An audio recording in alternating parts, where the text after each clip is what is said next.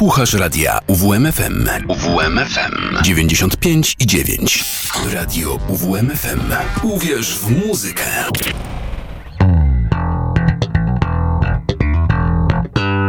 Kociołek melomana.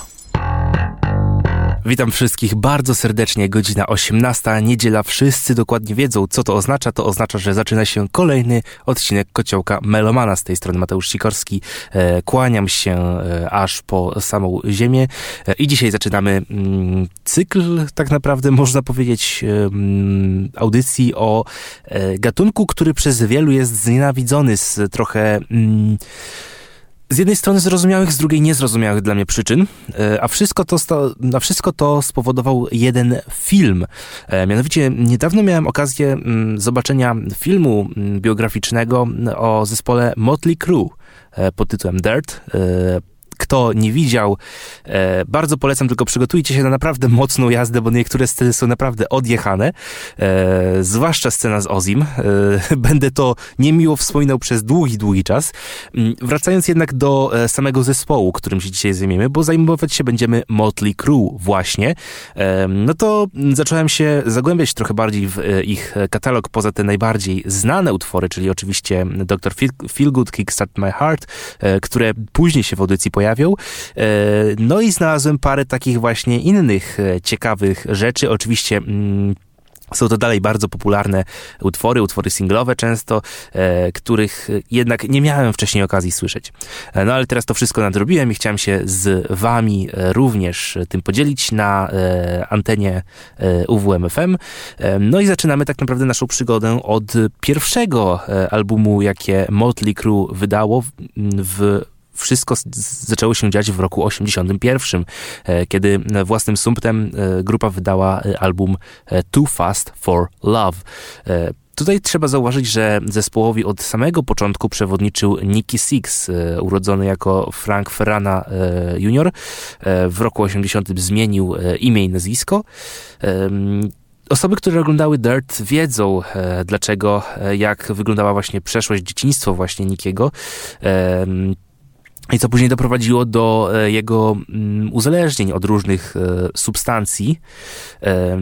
Wracając jednak do samego zespołu, e, to co właśnie tam się działo na, na początku. Niki poznał, mm, poznał perkusistę Tomiego Lee. Między nimi było takie 4 lata różnicy e, i kiedy mm, zaczęli właśnie kompletować grupę, e, na ogłoszenie odpowiedział Mick Mars, gitarzysta, który e, był no już trochę mm, o, o wiele można powiedzieć starszy niż niż e, pozostali panowie, bo w momencie, kiedy mm, w momencie, kiedy e, Tommy Lee miał, był 18-latkiem, a Nicky Six był, e, miał 22 lata, no to Mick Mars był już około 30. Więc tutaj to mnie, to był jeden właśnie z tych rzeczy, które mnie zaszokowała, jeżeli chodzi o, o tę grupę. Myślałem, że wszyscy są jakby mm, znajomymi ze szkoły. To też było również interesujące oraz to, jak poznali się z wokalistą Vincent Neilem, e, który był, tutaj właśnie było to koleżeństwo, bo e, razem z Tomim chodzili oni do, e, razem do szkoły. No i tak właśnie powstał najbardziej niesławny zespół e, glam metalowy. E, a dlaczego e, akurat mm, glam? No to zaraz wszystko wyjaśnię, ale już bez dalszego przeciągania, może teraz utwory z pierwszej płyty. Live Wire, który otwiera Too Fast for Love, a zaraz potem Take Me to the Top.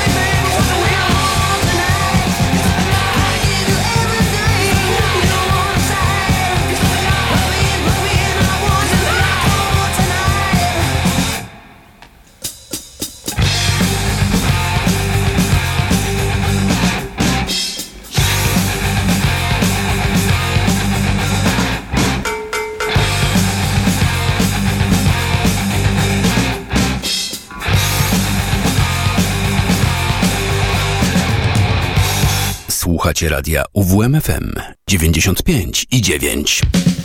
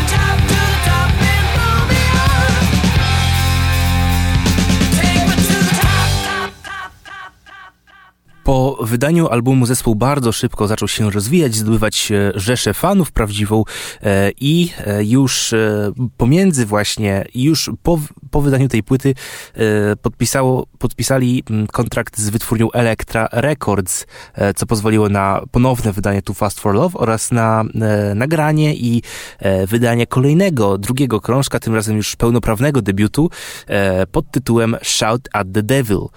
No i tutaj właśnie też pojawiła się kontrowersja, bo mm, panowie na początku uznali, że będą e, najbardziej przerysowanymi postaciami, e, jakie pojawią się na e, scenie muzycznej.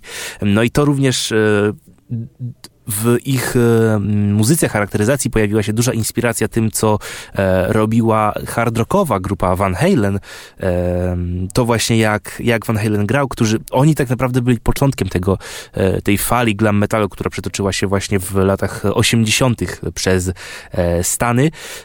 No i do tego doszedł oczywiście sceniczny makijaż, który też był częścią tego właśnie przerysowania i to jest właśnie jeden z tych elementów, przez które ludzie mają taki bardzo negatywny e, stosunek do, do glam metalu, e, ale pomijając właśnie to, jak, jak wyglądają muzycy, e, to często te utwory, które dane nam usłyszeć jest, które wyszły spod ich rąk, są naprawdę, naprawdę dobre. Tak jak na przykład właśnie mm, Shout at the Devil, tytułowy utwór właśnie z płyty drugiej Motley Crue, według mnie jest dość dobry, a w za chwilę pojawi się jeszcze więcej takich e, bardzo dobrych utworów.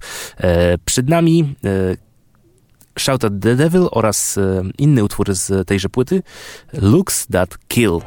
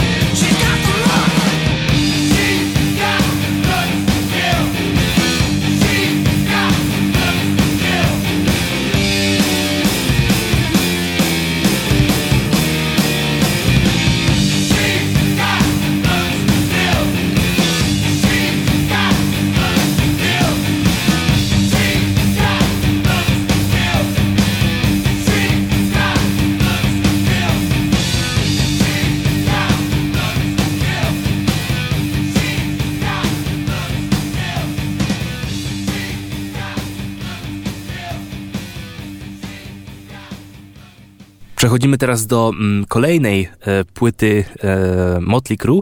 E, przed nami Theater of Pain. Mm, płyta, która według mnie mm, jest taką pośrednią między, między kilkoma różnymi utworami. Tutaj zaczynają się pojawiać właśnie takie pierwsze objawy tego, że e, Motley Crue stało się naprawdę, naprawdę e,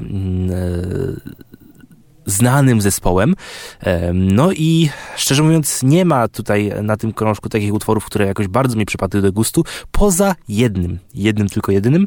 E, jest to utwór Louder Than Hell.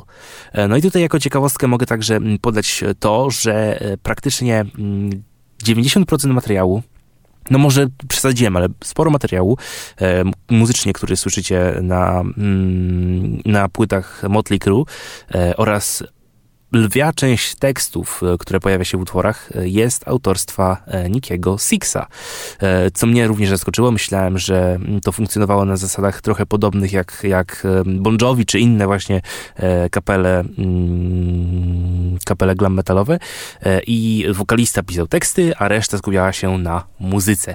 Tak oczywiście nie było, co również było dla mnie takim zaskoczeniem, czy miłym, czy niemiłym, nie jestem w stanie powiedzieć, e, ale na pewno e, jest to e, bardzo interesujące. No oczywiście dodajmy do tego to, że te piosenki bardzo często są również dobre.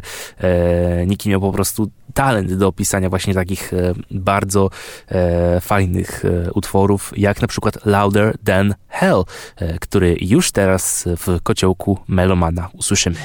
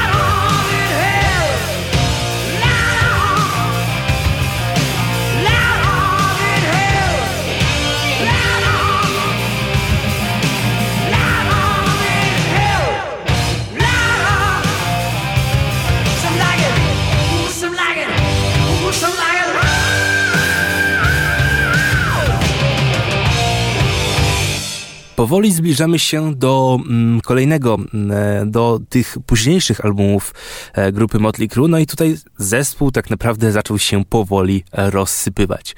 E, wszystkie substancje, jakie mm, panowie, jakich panowie zaczęli gustować, narkotyki, które mocno zaczęły wpływać na Tomiego, na Nikiego, na Vince'a, który przez to miał bardzo nieprzyjemne zdarzenie, mianowicie tu pod wpływem alkoholu akurat e, pojechał z gitarzystą e, grupy mm, Hanoi Rocks e, do sklepu właśnie, po, nie pamiętam już dokładnie po to, czy po więcej alkoholu, czy po prostu tako, no i niestety zdarzył się wypadek, w trakcie którego, e, w trakcie którego e, tenże gitarzysta zginął. E, co sprawiło, że Vince trochę przystopował z, z substancjami, co, ale tylko na moment. Oczywiście, wiadomo, zespół, najbardziej niesławny zespół świata nie może stopować z takimi rzeczami, zwłaszcza w takich momentach jak wtedy co poskutkowało wydaniem e, kolejnej płyty pod tytułem Girls, Girls, Girls. I tutaj w tekstach pojawia się wiele różnych dziwnych rzeczy. Mm, pamiętam, nie pamiętam już teraz tytułu tej piosenki, ale pamiętam, że jest jedna piosenka, która e, rozpoczyna się od słów e, bodajże mm, masz tylko 15 lat, ale mnie to nie obchodzi. No i tutaj już wszystkim powinny się włączać małe e, światełka pod tytułem uwaga, coś jest nie tak. E, to jest naprawdę nie tak i myślałem, że tego typu rzeczy to są żarty na temat e, to, jak zachowywali się muzycy w latach 60., e, późnych, wczesnych 70. No ale niestety w tekstach to się dalej objawiało e, dość późno, bo aż w 87 jeszcze. Na szczęście udało mi się wybrać z tego albumu utwory, które nie są aż tak dziwne, ani mizoginistyczne, jak na przykład właśnie tytuł tytułowy Garus, Garus, Garus, który no... Ciężko powiedzieć, że e, panowie e, z Motley Crue nie, mieli, nie gustowali w różnych panienkach. E, praktycznie wszyscy z nich e, byli w pewnym momencie w związku z e, jakimś króliczkiem Playboya, modelką, e, czy inną tego typu osobą. Oczywiście pomijając to, że na boku oczywiście mieli zawsze, zawsze jakieś, e, jakieś, jakieś kobiety. E, tak po prostu żyło się w latach 80., e, tak, tak żyły gwiazdy rocka w latach 80. E, nie było to e, ani zdrowe, ani, ani mega mm, grzeczne, no ale tak to wyglądało. No i jednak to pokazuje, jednak, zwłaszcza ten film Dirt pokazuje nam właśnie, że to, to co działo się wówczas, nie może się zdarzyć w obecnych czasach. Zwłaszcza nie w czasach właśnie, kiedy każdy ma telefon i każdy może nagrywać tego typu ekscesy, które tam się z tego, co, co, mówił, co w książce, na której oparty jest film, mówią sami członkowie zespołu to, co tam się działo. E, ale też patrząc na to, że świadomość ludzi poszła trochę do przodu e, i są oni mm, bardziej, e, rozumieją oni bardziej to, że niektóre teksty nie są ok, tak jak właśnie ten tekst o piętnastolatkach i e, że raczej nie powinno się brać różnych substancji, e, które potem, e, potem prowadzą do różnych problemów i z prawem, i zdrowotnych, a o problemach zdrowotnych jeszcze powiemy na koniec audycji. A tymczasem wysłuchajmy dwóch utworów z płyty Girls, Girls, Girls, Wild Side oraz ballada You're All I Need.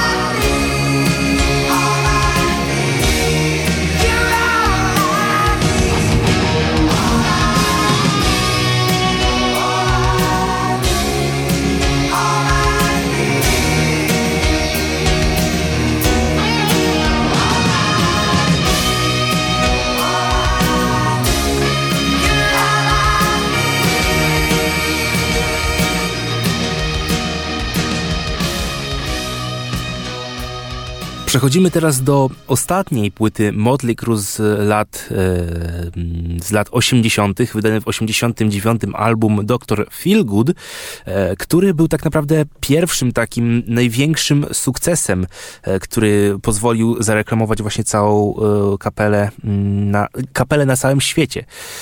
Za wszystko odpowiedzialny jest producent Bob Rock, który wypracował naprawdę świetne brzmienie, świetnie wyprodukował tenże płytę. Tak dobrze, że Niedługo później e, zgłosili się do niego panowie z e, Metaliki, żeby wyprodukował im płytę, no a reszta była historia. Oczywiście Black Album, e, jedna z najważniejszych według niektórych najlepszych płyt amerykańskiego heavy metalu. no a my zostajemy oczywiście przy Motley Crue i płycie Dr. Feelgood.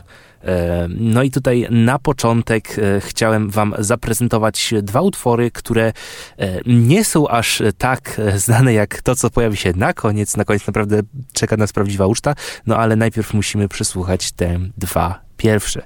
Same Old Situation to utwór, który to jest też jedna rzecz, która w tych utworach Motley Crue mi się podoba, to jest to, że te refreny praktycznie e, zachęcają nas do tego, żeby e, razem z nimi e, śpiewać. Tak jak właśnie w tym Same Old Situation, bardzo mi się tutaj refren podoba, pomijając już resztę piosenki, która jest ok. Oczywiście tekstowo mogłaby być trochę inna, ale nie będę już się mm, narzucał utworowi, utworowi, który ma w tym momencie ponad 30 lat. E, zamiast tego mm, wysłucham sobie tego oraz e, balladowego utworu Without You. E, no i bez dalszego przeciągania właśnie teraz przed nami te utwory.